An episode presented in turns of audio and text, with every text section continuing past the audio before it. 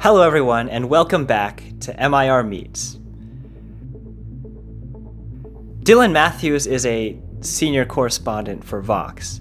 One of the things that I love about his writing is also one of the things that makes it kind of hard to introduce him right now, which is that he never really sticks to one beat. He talks about a wide swath of issues, whether it be effective altruism, tax credits, tax cuts, the general politicking of trying to get a bill passed, malaria, and so on and so forth. So we talk about a lot of those issues here. One of the main, I would argue that the main crux of this episode probably has to do with understanding the intricacies of the US tax system. But we also talk about several other issues as well. For example, we spend the first 10 minutes of the episode bantering about Biden's resolution to the U.S.'s debt ceiling crisis, because this episode was recorded a few weeks ago, earlier on in the month, once there had just been a completed deal and a resolution to that. So we talk about that, and then we talk about taxes, and towards the end we talk a little bit about some of the more interesting aspects of the effective altruism movement and his views on that. Hope you enjoy. So how are you doing? I can't complain. I expected that ceiling to be a bigger deal and bigger part of my life than it wound up being. But yeah, it's like proper anticlimax. Like, did you read that Yglesias piece in the New York Times about Biden's communication strategy? I think he makes a really great point about how sometimes anticlimax, it's not as satiatory for us, but maybe it's better for the greater good. Yeah, and I mean, something I've heard from congressional Republicans is, when we dealt with Obama, he would give us a lecture about why we're wrong, and then he would come to a deal, and Biden just skips that part because he's been doing this for 50 years. Yeah, it's we'll allow this huge own the lib section on TV as long as the policies are substantive for us. Right, yeah. Exactly. Yeah, there's a lot less concern about media narratives and much more about getting a deal done. I mean, I'll say this. I think I've said this in other media, but I just remember talking to Biden staffers like Ted Kaufman, Simone Sanders, those kind of people, summer of 2020, and they were talking a big game about how Biden had dealt with all these Republicans and these really right wing, even segregationist Republicans in his time in the Senate, and they were going to cut all these big deals. And I thought that was total bullshit, and they were completely underestimating how intransigent the Senate GOP, House GOP were going to be, and they were going to filibuster everything. And here we are, and they have an infrastructure bill, and they have the CHIPS Act, and they have this debt ceiling bill, which was obviously not a collaboration in the same way, but is a deal that they got done. And I've been grateful to be wrong about that, and that he genuinely seems more talented at cutting that kind of deal than Clinton or Obama were. Yeah, maybe it's the sort of thing where Obama had a very unique identity, such that he felt so much more pressure, and maybe that caused him to sort of think that he needed that type of rhetoric, which unfortunately ended up being counterproductive from a policy standpoint, even if that wasn't the intention.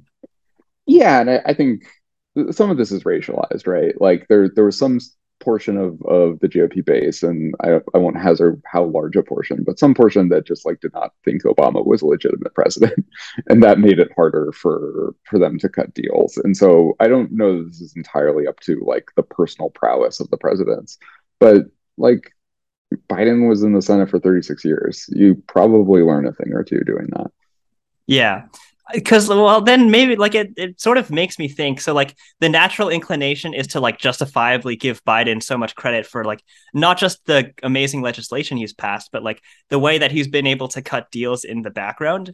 But maybe it's the sort of thing where to keep this self-sustaining, to keep his presidency good, we sort of have to we have to not only adopt elements of David Shoreism, but we also have to not constantly toot our own horn about how amazing his accomplishments are, because then the less we talk about them, the less they seem to be as impactful as they actually are.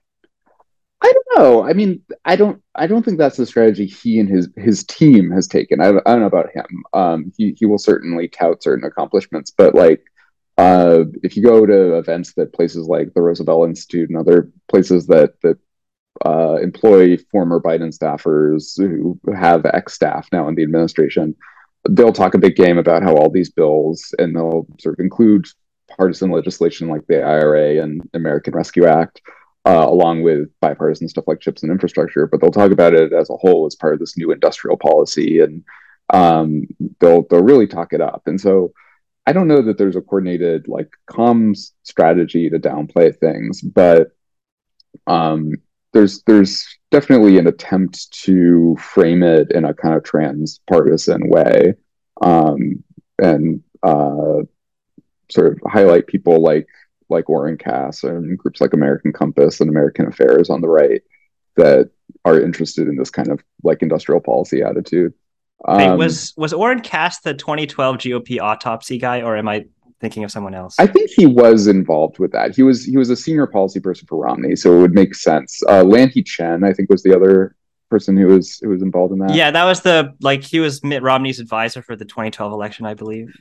Yeah, they were both in that team. Cass has taken a sort of interesting trajectory where he's become like a real doomer about middle class econ stuff in ways that infuriate economists I know who are like very careful about data, because he'll like create some arbitrary budget for people that's like a house of a certain size, a car of a certain size, certain childcare, and then sort of use this metric he's made up to show that the middle class has never had it worse, and it's misleading for XYZ million reasons. It ignores categories of things like food that used to be like a third of Americans' budget and isn't anymore because the price of food has gone down dramatically over the last 50 years. And so, like, yes, rent is up, but all these other things are down. And if you only look at rent, you miss that. Anyway, this is a very short summary of a long paper that someone that is not the subject of this podcast wrote. Yeah, this is really ironic because, like, I was originally bringing you on to talk about taxes, but we ended up going on like this 5 minute. Like, I haven't even introduced you yet, but we already went on this 5 minute spiel about the debt ceiling. It's related to taxes, I suppose. And there was fewer changes to taxes in it than I was anticipating. But yeah. Like the work requirements in SNAP are still terrible, in my opinion. No, it's bad policy. It's also sort of extending an existing bad policy more than introducing a brand new one.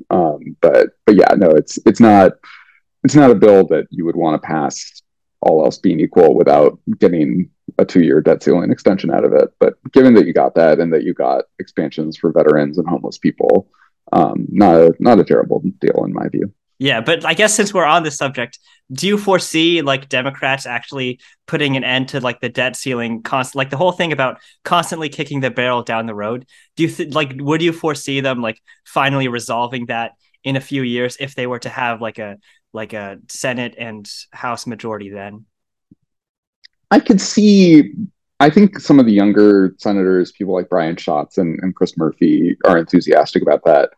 Someone asked Schatz on Twitter, because he's one of the few senators who checks his Twitter and will respond to people, sort of why they didn't use reconciliation in the fall of 2022 to raise the debt ceiling amount to some arbitrary number, like $15 quadrillion.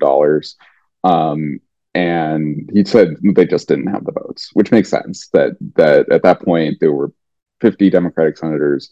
They needed both Manchin and Sinema. Manchin is very in favor of the debt ceiling. It makes sense to me that they just like didn't have a quorum there. And I think it's also, there's sometimes a dynamic where there are other senators who kind of are iffy on something that Biden wants. And they kind of use Manchin and Sinema as fig leaves. I think there's occasionally things that like Gene Shaheen or Tom Carper are kind of like, I don't really want to do that. But they don't want to get Manchin or Sinema's reputation, so they can kind of use them as shields. So I think some of that was happening. So I think there are people who would want to do that. My question is like the whip count, and I don't know what the whip count is. My guess would be that it's somewhere in the 30s and 40s of Democrats who would vote to get rid of the debt ceiling, given the opportunity. If you believe what David Shore tells us about Senate odds in the future, I don't see there being a majority to get rid of it anytime soon. But David was really pessimistic about the midterms for Democrats and was wrong about that. Well, and to be fair, a lot of different coalitions were wrong about the midterms. Like even Greg Sargent, who was very who strongly disagrees with Shore in some areas, was also pessimistic. Oh yeah, I was very wrong about that, to be clear. Like Zach Beecham, who I work with at Vox, was saying that he thought Fetterman would win the night of the election, and we were all in the office, and I was like, that's ridiculous. Like, Fetterman is toast. And yeah, I was just totally wrong about that. Yeah, I remember how relieved I was when I saw those results. They were so much better than I was expecting. So anyway, after that, going on for several minutes, I guess I'll just Dylan Matthews, thank you so much for taking the time to come onto the podcast. Of course, it's my pleasure. Love McGill. Yeah. Well, wait, say that again. No, I love McGill. For a long time, I was on a trivia team in DC, and our trivia team name was McGill just because one member of the team went there, but another member was just wearing a McGill sweater, and the people running bar trivia just called us as a group McGill for years. So I, despite having no affiliation with it personally, have a lot of pride in the name McGill. That makes me really proud. Maybe one of these days I should just hand people free McGill sweaters so that they can continue to spread the good word of McGill. Yeah. Fine institution. Yeah. So could you explain a little bit about your role in as a senior editor in Vox, what it means on a day-to-day basis, and also what Future Perfect is? Sure. So I think I'm a senior correspondent, so I don't edit anything, which I think is good for everyone involved, given what my past experience as an editor and comparing my skills with that to writing. They're very different skill sets, and I'm more comfortable as a writer. I've never really had a hard beat, but the closest I've come is my role in the section called Future Perfect, which you mentioned. So Future Perfect is a group of about 10 people within Vox. We are foundation funded, so we are a little bit insulated from the needing to sell ads and get views, which lets us have a little more freedom in what we want to write about. And what we want to write about is sort of our very vague and broad mandate is to write about ways to make the world better. And so in practice, that has included writing a lot of stuff on global poverty and global health, writing a lot about animals, since we view that as an area where there's a lot of injustices now, and not enough coverage of them. We try to write about what we thought were low probability risks. When we launched in 2018, we ran articles about preventing pandemics and preventing risks from advanced AIs with near human abilities. And those seem much less outlandish risks now, but it's been something that's baked into us. So I write about all those things. I've never been able to stick to one beat. You asked me on here to talk about taxes, and I think my background, going back to when I worked at the Washington Post, has been writing about tax and budget policy. So that's kind of my first love, and I've kept that up even as I try to write more about stuff like global health and animals and AI and pandemic risk. But I guess when it comes to Future Perfect, since you gave a little bit of a rundown of it, you mentioned how it didn't have to answer to the whims of ad revenue. Do you feel like it helped to avoid audience capture in a way that it might have had otherwise? I think it helped a little bit. There's always going to be a degree of audience capture, just because the reason you're doing this is you want people to read articles. And so you notice who's reading certain articles and who's not. And subjectively, I found that animals are oddly the thing that you can get people most exercised about. Animal activists read, vegans read, and you can get pretty decent traffic from that. I've never been able to get anyone to read an article about malaria. I care a lot about eradicating malaria. I think it's really, really important. But I've never figured out a way to make that penetrate with people. Is it harder to get people to read than economics? Oh, way harder. People read economic stuff. People care about unemployment and inflation and diseases in faraway countries is just, it's a tough sell in my experience. And so I think what I view our freedom is that if there's a big report on on sort of, or if a new malaria vaccine comes out, or there's a new report on how vaccination compares to bed nets or our chemo prevention measures as ways to prevent malaria deaths, we can and do write about that. And we can look at the numbers and say, hey, no one's going to read this, but because we have this alternate source of funding, we can also say, well, I don't care. Like this matters. We also have an audience of policymakers who might be in a position to do something about this. And so this might only be read by like 500 people. But if one of those 500 people is in a position to do something, that's worth it. And we're furthering this mission that we got grant funding to further. So that I think has been a nice dynamic and different from some of the incentives you face outside of that kind of funding arrangement.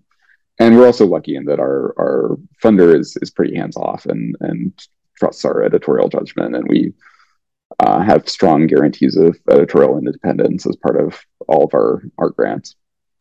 Yeah, I'll definitely say like some of my favorite pieces from both you and I guess in the broader journalistic ecosphere are just like pieces where you can tell it's not really trying to like cater to the whims of its audience at all, if that makes any sense. Yeah, it's hard to do, and I definitely fail at it times. But yeah, no, trying to challenge your audience and go outside their interest zone. Yeah. It also seems like a way to have counterfactual interest. Like if I wrote an article about how Donald Trump doesn't seem entirely on the level, our audience will obviously agree with that and be like, yeah, but I won't have changed anybody's minds. If I get them to think about some topic that they're not ordinarily thinking about, that seems like more counterfactually helpful. It's like the lower the salience of an issue, the easier it is to change people's minds about it. Definitely, yeah. No, I think that's definitely true. Yeah. So let's hope that we can change people's minds about the U.S. tax system right now. Sure. Hopefully, that's a pretty low salience issue. So I'm just going to quote one of your articles right now. Reporting on congressional fights about taxes gives you an excellent view of why the code is the way it is from policymakers' point of view. That's a good vantage point for understanding how the code came to be, but a bad one for understanding how well the code is working. So how well do you think the code is working? I don't think the U.S. tax code works super well. I think if I was giving it a grade, I would say like D+, C-. It's not the worst tax code. The personal income tax in the U.S. is quite progressive. You could argue it should be more progressive, but it does do a good job of concentrating taxes on high earners. I think we have a working withholding system. It's not as good as it should be, and we can talk about some of the ways in which it's not as good as it should be. But there are countries that don't have that, and that's something that we've kind of mastered. But yeah, there are a lot of deficiencies and a lot of just sort of administrative deficiencies that whatever your ideal tax rate is, whether you think taxes are too high or too low on this or that group of people, just like the way we implement the tax code, I think lags far behind peer countries. Yeah. And like you've mentioned in one of your articles that a lot of your experience in this regard comes from like volunteering to do other people's taxes. So to quote you again, being a tax preparer means asking total strangers about some of the most intimate aspects of their personal lives repeatedly. So what did that experience tell you about the somewhat convoluted nature of the U.S.'s tax system? Yeah, so I think one thing I learned from covering policy is that policymakers often like to tweak the tax code to further this or that goal.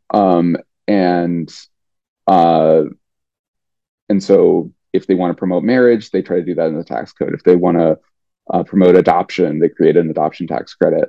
But what this means in practice is that your tax return becomes more complicated.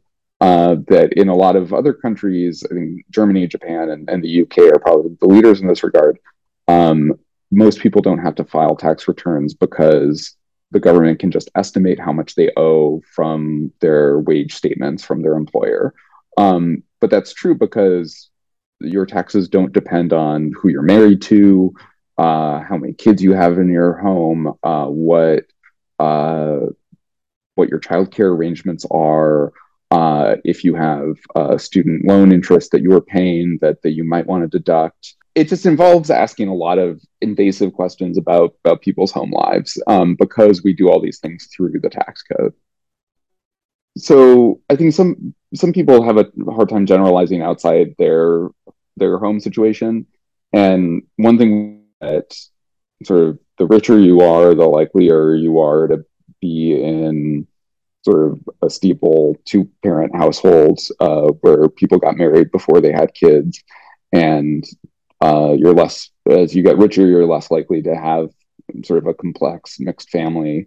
And so I think sometimes I talk to people who are kind of upper middle class and they're like, yeah, I need to know about my wife and my kids, but who cares? It's simple. It's sometimes not simple. Sometimes one parent goes to prison or has drug problems and loses custody. Sometimes someone's being raised by a grandparent or an aunt or an uncle. Sometimes someone spends 9 months in one state and 3 months in another state, and tax benefit from one state or the other, and you're not sure which ones they qualify for. Real people's lives are complicated, and you need to know all those complications if you're going to do people's taxes, and that gets really invasive. Yeah. So I'm just going to give one example that you gave. I'm just quoting you again. These about the differences, the subtle but important differences between different tax credits. The AOTC, for instance, bars students with felony drug convictions from collecting the credit, which the LLC does not. But the AOTC can also be used for the cost of books and materials that are helpful but not explicitly required for classes, which the LLC cannot. So, what are some of the reasons? And I think this might dovetail a little bit with the way that the political popularity of certain measures have changed over time. But could you talk a little bit about why a lot of the tax system, whether it comes with tax credits or just the way that you need to file it, could you talk a little bit about why it's so complicated in the present, what sort of forces led it to be this way? Yeah, so I think a lot of it is that some of these are individual measures that get added as part of specific legislative pushes, and there's not really any incentive for policymakers because they don't sort of bear the brunt of these complexities to try to simplify things. So the AOTC, which is the American Opportunity Tax Credit, is a great example of this. That was actually an attempt at consolidating some existing credits and expanding them that passed in the 2009 stimulus. So it passed sort of in part as a way to stimulate the economy after the 2008 financial crisis, and because Obama just wanted to add more money for college. They were designing it in that particular moment for that particular crisis. I don't know exactly why they chose to do it that way as opposed to just expanding Pell Grants. I suspect part of it is they wanted to give money to middle-class taxpayers who were not poor enough to qualify for Pell Grants. But that's just been... It was scheduled to expire, and then they got a deal to make it permanent, and now we're just stuck with it. It was written pretty quickly in a few weeks in early 2009. It has now been around for over 14 years, and there just isn't a moment when Congress has sat down and said, "Does it really make sense that we have 3 or 4 different tax code provisions for higher education, as well as Pell Grants, as well as subsidized student loans?" It's always sexier to add benefits than it is to consolidate and try to streamline. Another thing is you tweak these things to try to get votes or win over people on the fence. My guess is that the rule that you can't get AOTC if you have a felony drug conviction, getting the stimulus across the line was really tough. They needed 3 Republican senators And the negotiations with Susan Collins and Olympia Snowe and Arlen Specter were really intense and granular. And there was a massive recession, and they desperately needed to pass a stimulus bill of some kind. And so I can imagine Obama saying, like, you know what, like, this is a dumb provision, but like, who cares? Like, I'll agree to this if this is what it takes for Susan Collins to vote for the stimulus. And like, in that moment, I don't blame them. Like, that is the correct trade-off to make in that moment. But it does mean that you're left with this like kludge of a program that forces you to ask like insanely invasive questions about people's personal lives. Yeah, like a lot of the tax credit system in the US just like doesn't make a whole lot of sense. But like then that makes me wonder how much of it is just like political popularity and how much of that is like them assuming political popularity where none exists. So like I'll give an example. You know how the American Rescue Plan came with an expanded child tax credit that did unfortunately expire after a year. But like during that year, it like drastically reduced child poverty. But you know, the whole thing about how like the child tax credit was only given to like, for example, 90% of eligible people, because they didn't actually give it to people that were too poor to file taxes, even though the money was already like quarantined off and like paid so that they could have given it to those people. Was that like a feature that was just there because of political inertia, or was that necessary for Joe Manchin to sign on to it? Yeah, I think some of it is particular people and answering particular arguments. I don't know that specific case well, but here's one that's maybe illustrative that I think I mentioned in the piece that you've been quoting from. In 1983, there was an effort to make the earned income credit available for people without children or without custodial children. It's also available for parents who aren't the primary custodian of the child. The big counterarguments against making this available to childless people were some people were worried that it would just go to retirees who didn't need it. It would go to people over 65 who are still working or getting pension income, and that would sort of balloon the cost for no good reason. Some people were worried it was going to go to like college students and high schoolers who were working a little bit and were from wealthy families, and that seemed bad. And so to cut a deal, Charlie Rangel, who was the main guy pushing this in Congress, agreed to limit it to people from age 25 to age 64. So that's a case where he was responding to real political currents. I don't know if those political currents were responding to something real in public opinion. I don't know if it was that the sort of moderate Democrats and Republicans he was trying to win over were like genuinely thought this would be unpopular, and they would see a lot of stories about how it was going to like beach bum kids in college, or whether they were just thinking just for themselves, like, I don't think it's a good idea to give money to those kinds of people. And I want to target this more directly. I don't know how much of one it was versus the other. But it's definitely true that some of these complexities are trying to optimize for winning over specific people in Congress. Which one do you think would have been better? Do you think it would have been better if they like assumed there was a political roadblock that didn't exist, or that they had a moral objection?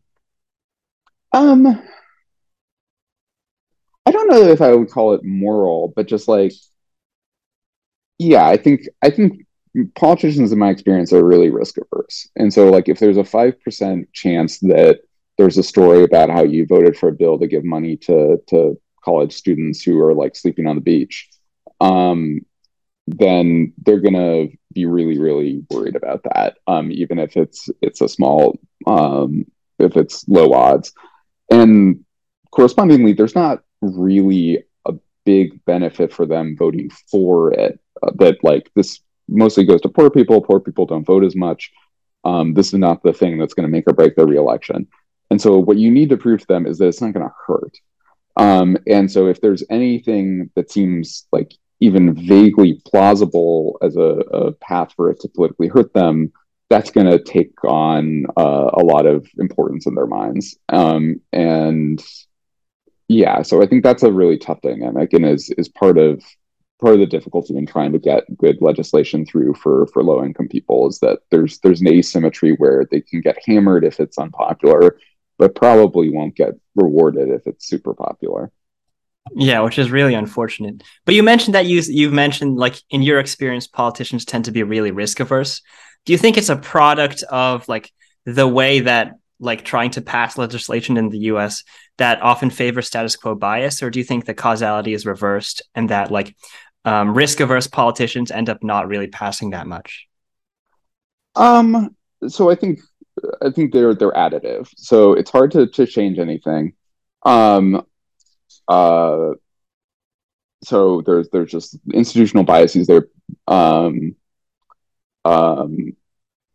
They're built into the way the U.S. system is structured that are not built into the way that, say, the Canadian system is structured. Like, I think there is status quo bias just because it's always easier to not pass something through Parliament than it is to pass something through Parliament. But once Justin Trudeau and the Liberal government agree that they want to do something and they can get enough NDP or other party members to vote for it, they've got a majority. That's just a lot easier than assembling a winning coalition in Congress. So there's that, but I think, yeah, there's you don't get far in politics if you take tons of, like, you have to take some risks. You have to run for office in the first place, but people really like to get reelected. They understand that they have a big incumbency advantage, and that anything they do that sort of upsets the public understanding of who they are, and that alienates some audience, even if it pleases some other audience, just sort of, it adds risk. It adds variance. And you don't like variance if you're in a position where you're almost guaranteed re-election if you do nothing. So I think the personal incentives layer onto the structural incentives to sort of result in something in a situation where there's not there's not a lot of incentive for change. Yeah, it's interesting to note the way that a lot of these forces are self-reinforcing. But to go back to the endlessly fascinating topic of taxes, so you cited a study from Liebman and Ramsey about the main reasons why the U.S. can't automatically, like, do people's taxes in the same way that, like, the UK or Japan might. So could you explain to the audience some of the main reasons they discovered for why we can't live in a world where the U.S.'s government, like, does people's taxes automatically? Sure. So I think I don't have the paper in front of me, so I'm taking this off from memory. But one is the way that we treat child benefits. Most countries have a pretty consolidated benefit per child. There isn't a complicated phase-in system for it. It goes to every child, or almost every child, as sort of a flat payment. That's just a lot simpler than the mess of the child care credit, the child credit, the earned income credit, all that. So that's part of it. Another part is other countries will often tax capital income at the source. So in the US, if you have income from capital gains, if you sold a house over a certain amount, or sold stocks, if you have interest income, dividend income, that just goes into your ordinary tax return. In a lot of countries, they'll have a flat rate, something like 20, 25%. And just when you sell a stock, that gets taken out and sent directly. So you don't have to worry about it as part of your tax return. And that makes our code more complicated relative to countries that do that. A third thing is deductions that are sort of obscure to the people doing the withholding. So charitable deductions are a good example. The government doesn't know what I've donated to charity until I tell them. And so that makes it hard for them to know my ultimate tax burden if I'm taking that deduction. A contrasting system would be one like the UK uses, where they have a fund where if you donate to a registered charity, they'll just give you a set percentage of it back. And it's outside the tax code, so it's not something that the government needs to know for taxes, but you can get a reimbursement for giving to charity. And I think their mortgage interest subsidy, I think, works in a similar way. But the most important one that Liebman and Ramsey identified is that we have joint rather than individual taxation, that married couples file as a unit as opposed to as two separate units. And that means that if you want to accurately withhold taxes for people, everyone's employer has to know not just sort of what their employee is making, but what their employee's spouse is making.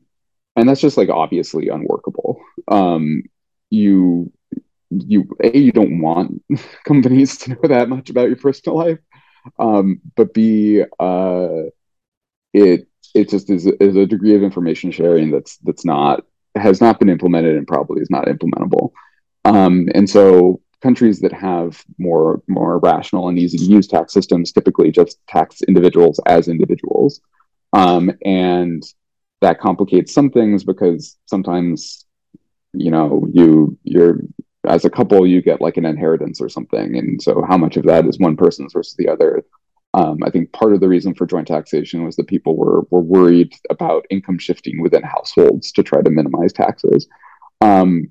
That just seems like a much smaller problem than the problems created by joint taxation. Just one of which is it seems to empirically really discourage women's labor force participation. If you're adding income de facto over a male spouse's income, then the marginal tax rate on the female spouse's income in a heterosexual couple is somewhere like can be like 20, 30% rather than starting at 0% if they're just filing on their own because it's added on top.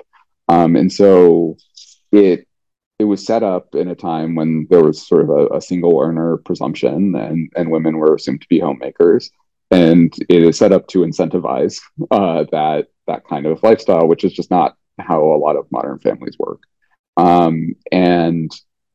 So, yeah, I think there's really, really good reasons, even apart from tax administration, to move toward individual taxation.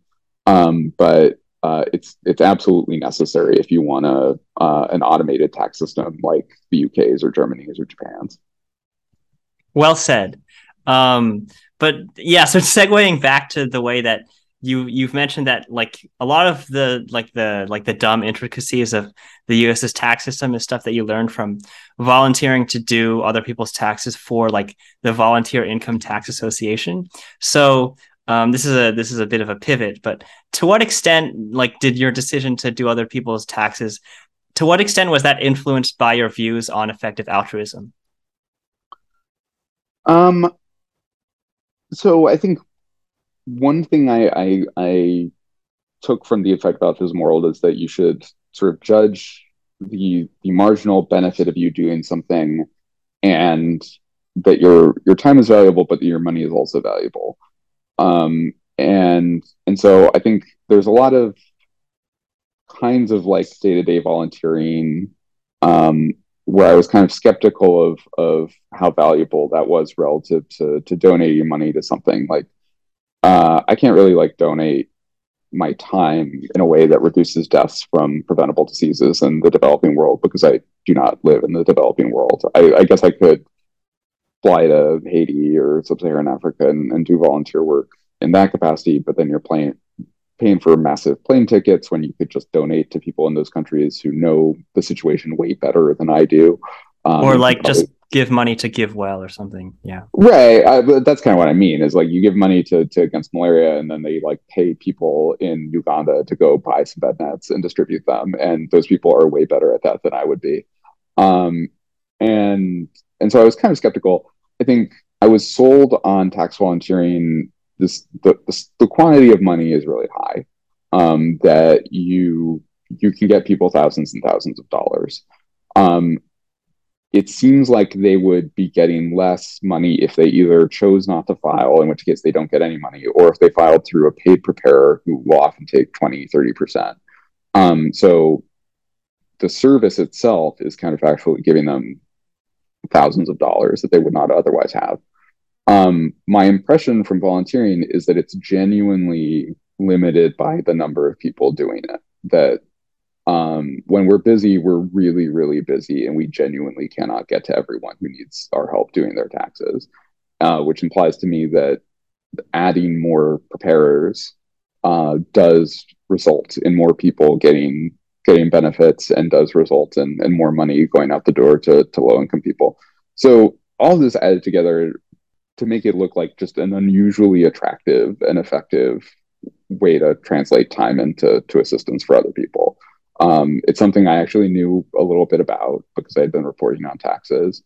It's something where you're counterfactually giving people a lot of money.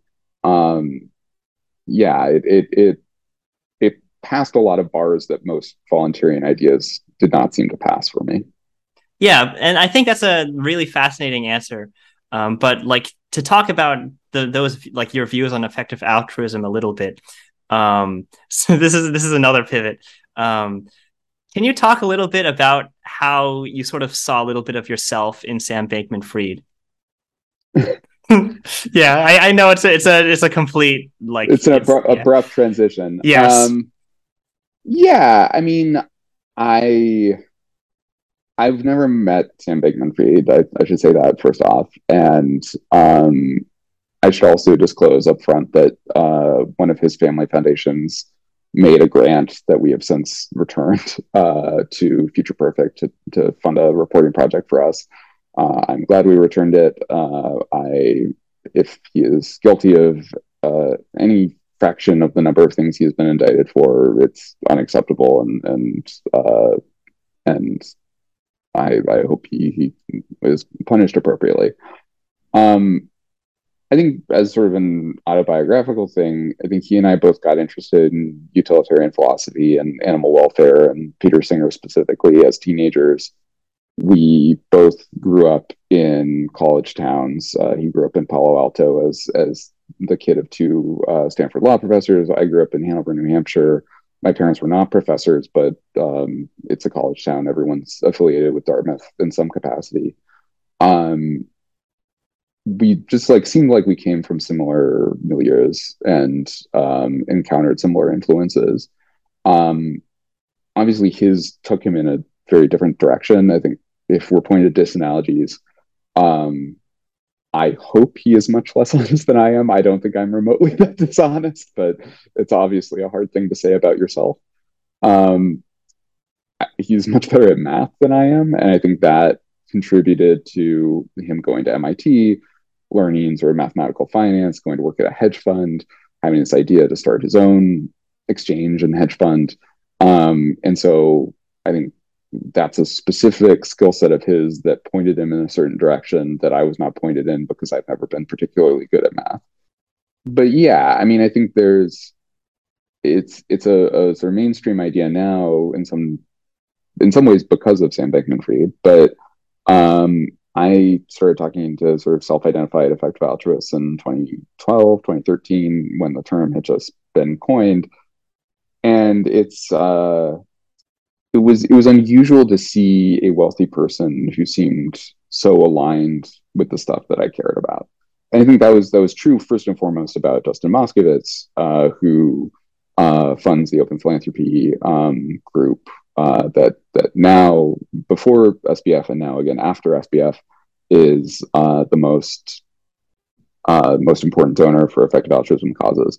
It was just unusual to hear someone try to say, I'm trying to maximize welfare that I'm defining these ways. I'm trying to focus all my philanthropic effort at that. I spent a lot of time writing about and looking at the strategies of more conventional foundations like Ford, even Gates. The Gates Foundation, I think, is way above average at this. They just don't have any formal strategy to think of. It's I'm interested in this thing and also this other thing and also this third thing, and there's no rationale for why I care about all these things and nothing that ties them together. And I don't really have a function I'm trying to maximize or some overriding philosophy. It's just these are the things I've decided I'm interested in. So you wind up funding charter schools, but also art galleries and stuff. It just seemed completely incoherent. And I think there was something about both Dustin and then SBF where it seemed like they had an actual philosophy. They had an actual sort of theory of the case and how to approach giving. Now, I wish that SBF had approached that with money that he had earned properly and had not stolen from people. But I suppose you can't get everything. Yeah, unfortunately, you can't get everything. But that, like, because you were looking at a lot of the different foundations, and I think that's a very important thing to unpack. But anyway, could you talk a little bit about like how a lot of the time influential movements, not just EA, but anything like that tries to imprint its mark on the world, often requires funding from rich people and both the pros and cons that come with that? Yeah. I think this is a particular, so I think a lot of change in society comes from not-for-profit institutions. And I think that's less common outside the US, but it's definitely the way stuff works in the US. And that's been true for a very long time. This goes back to sort of Tocqueville's observations about the structure of American democracy as associational and based on sort of people affiliating with each other, and then you have to sort of raise money for that affiliation. I think one of the early cases that I've done some reading about is sort of the networks of abolitionist funders in the 1850s that there were business lobbies. There have always been business lobbies, and the slave power was the term that abolitionists used to refer to the slavery lobby. That plantation owners were organized and used their wealth from slavery to argue for protections for it. But to defeat that, you needed some segment of wealthy people who were willing to give up some of their wealth to fund speaking tours by people like Frederick Douglass, to buy guns to send to Kansas during Bleeding Kansas, to buy guns to send to John Brown when John Brown attempted an insurrection to end slavery. And in practice, that came from a handful of people. I think Gerrit Smith is probably the most famous of them, but a handful of Northern industrialists who were very wealthy and cared passionately about ending slavery. And I think it's hard to tell a story where the Civil War ends in abolition without them kind of setting the stage. And that's, I think, been true throughout history, that there are always business lobbies. And so sort of policies that are friendly to business and to wealthy individuals always have this kind of built-in advantage. But there are always people who object and say no, and those people wind up needing money. And there have occasionally been ways to get that money without sort of foundations or individual wealthy donors. So I think unions are the biggest example of this. There was at their peak, when a third of Americans were in unions, the AFL-CIO had enough money that they could fund sort of operations on a number of issues, and not just on ones directly relevant to unions, but they had things like the Solidarity Center, which was funding activists trying to fight communism and fund anti-communist unions in the Eastern Bloc. So that was a model where, instead of taking money from a handful of wealthy people, you could sort of assess a flat tax in the form of union dues, and a segment of it would go to funding, a means of funding this infrastructure for social change. That didn't require a handful of wealthy individuals. But I think private sector unions, at last I checked, were like 6 or 7% of private sector workers in the US. Like, unions are if not dead, then like they're in hospice in the US. They don't have the resources to fund this. They're like barely staying afloat, the money to keep themselves afloat. So they can't be the main backers of think tanks, grassroots groups, media outlets, the things that you need to fund to get a movement off the ground. So in their absence, there are a minority of wealthy people and foundations that like to fund this kind of thing. So George Soros is the most famous and frequently villainized, but there's also the Ford Foundation. The Rockefeller Foundation will do some stuff on this. The Hewlett Foundation has become very active. They have this whole sort of beyond neoliberalism idea. I'm probably forgetting some important left of center foundations, but they've really become critical. Like if you look at who funds left-wing think tanks, publications like the American Prospect or Democracy Journal or Mother Jones, who funds advocacy groups like Next Gen that do either election or grassroots organizing, it's really heavily coming from a small number of foundations. And I think it's common. I think Anand Giridharadas deserves some credit for making people sort of stare at this reality a little more clearly. But it's common to look at this and say, like, this is kind of messed up. Why do we need to rely this much on a handful of wealthy people? To which the response is like, well, what else are you going to do? So is it like a necessary evil? I don't know that it's strictly necessary, because there might be people who come up with other ideas for how to fund progressive infrastructure that I haven't thought of. And I know there are people who are trying to do that. There are people trying to start like alt labor groups. There's this company called Credo that like sells cell phone plans and uses the profits to fund progressive stuff. So I don't know that's the only way.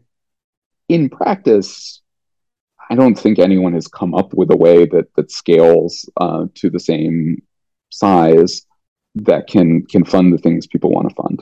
So I think as of right now, I can't think of a structure that we could easily transition to that is less reliant on a handful of foundations and individuals.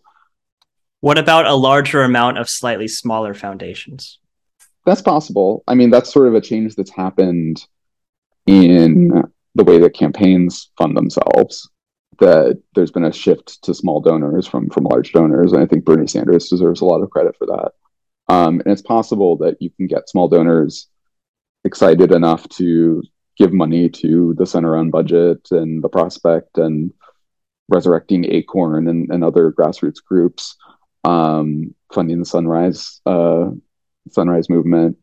It just hasn't happened yet, and I think there's smart people trying to work on that. But as of right now, those institutions, I think, tend to rely. Those are sometimes called contributors, and there are certainly sort of subscribers to the magazines and contributors to the think tanks who can give small amounts, but it's costly to run that kind of a fundraising effort, and it's easier to get large grants from a small handful of groups. So I guess you quoted Freddie DeBoer a little bit, which I thought was interesting in terms of his take on effective altruism. So to quote him, "The correct ideas of EA are great, but some of them are so obvious that they shouldn't be ascribed to the movement at all, while the interesting, provocative ideas are expletive, insane, and bad." So what do you think of the idea that when it comes to effective altruism as a movement, and also like obviously the debacle and the aftermath of all the SPF stuff, like how much of the like the justifiable criticism against the movement comes in terms of funding, and how much of it comes in terms of an overemphasis on like the interesting or provocative ideas, where like interesting might be a euphemism? Yeah. So, I mean, I think part of what he's responding to there is AI risk, and the idea that sort of you should care a lot about things that might lead to extinction, and that AI risk might lead to extinction. I think that's in some ways the weakest section of the movement. I think it's plausible, but also quite possibly wrong. Like, I think it's possible we develop advanced AI and everyone's fine, and the AI movement was just incorrect about that, in which case that will be a really fair hit. I think I really disagree with Freddie that the quote unquote obvious ideas are commonplace and not worth emphasizing. So I'll give an example, and hopefully he will find it provocative enough. So an important idea I've gotten from AA is something called scope sensitivity, that you should really care about like the order of magnitude of people affected by something, that something that affects sort of 10 million people, a disease that kills 10 million people a year, you should care roughly 100 times more about than a disease that kills 100,000 people a year. And it's hard to do perfectly, but I think it's an important and intuitive goal. No one embraces this at all in ordinary sort of U.S. politics. The day we're talking, Gavin Newsom, who's the governor of California, America's largest and most important state, has launched a campaign to add a 28th Amendment to the Constitution, limiting guns used in mass shootings. By the most expansive definition, mass shootings kill a couple hundred people a year, and that's awful, and the correct number is zero. But like the idea that this is like anywhere near the top priority if you want to save lives in the United States compared to sort of finishing the job on COVID vaccination, expanding access to health insurance, getting lead out of pipes, improving air quality. The idea that this should like take up a fraction of the space that should be spent on those ideas is ridiculous. The progressive movement is structured such that guns and gun control is really, really important, and air quality just like isn't. And I think that's really, really bad. And I think it's really, really bad for basically EA reasons. And I think that is incredibly non-obvious. And there are probably people who will listen to this and be like offended at me downplaying the importance of mass shootings. But like, I think it's important to downplay them relative to other things that kill way more people. And an important contribution of EA ideas is to sort of force people to think about those questions. Now, maybe Freddie will say that's the expletive insane side of EA ideas, but I think it's a correct side and one that I think influences how I choose to prioritize and think about issues. Dylan Matthews, thank you so much for taking the time to come onto the podcast. It was an honor. No, it was an honor being invited. Thanks for having me. Thank you for listening. If you like the episode, make sure to follow us on Spotify, Podbean, or wherever you listen to your podcasts. Until next time, goodbye.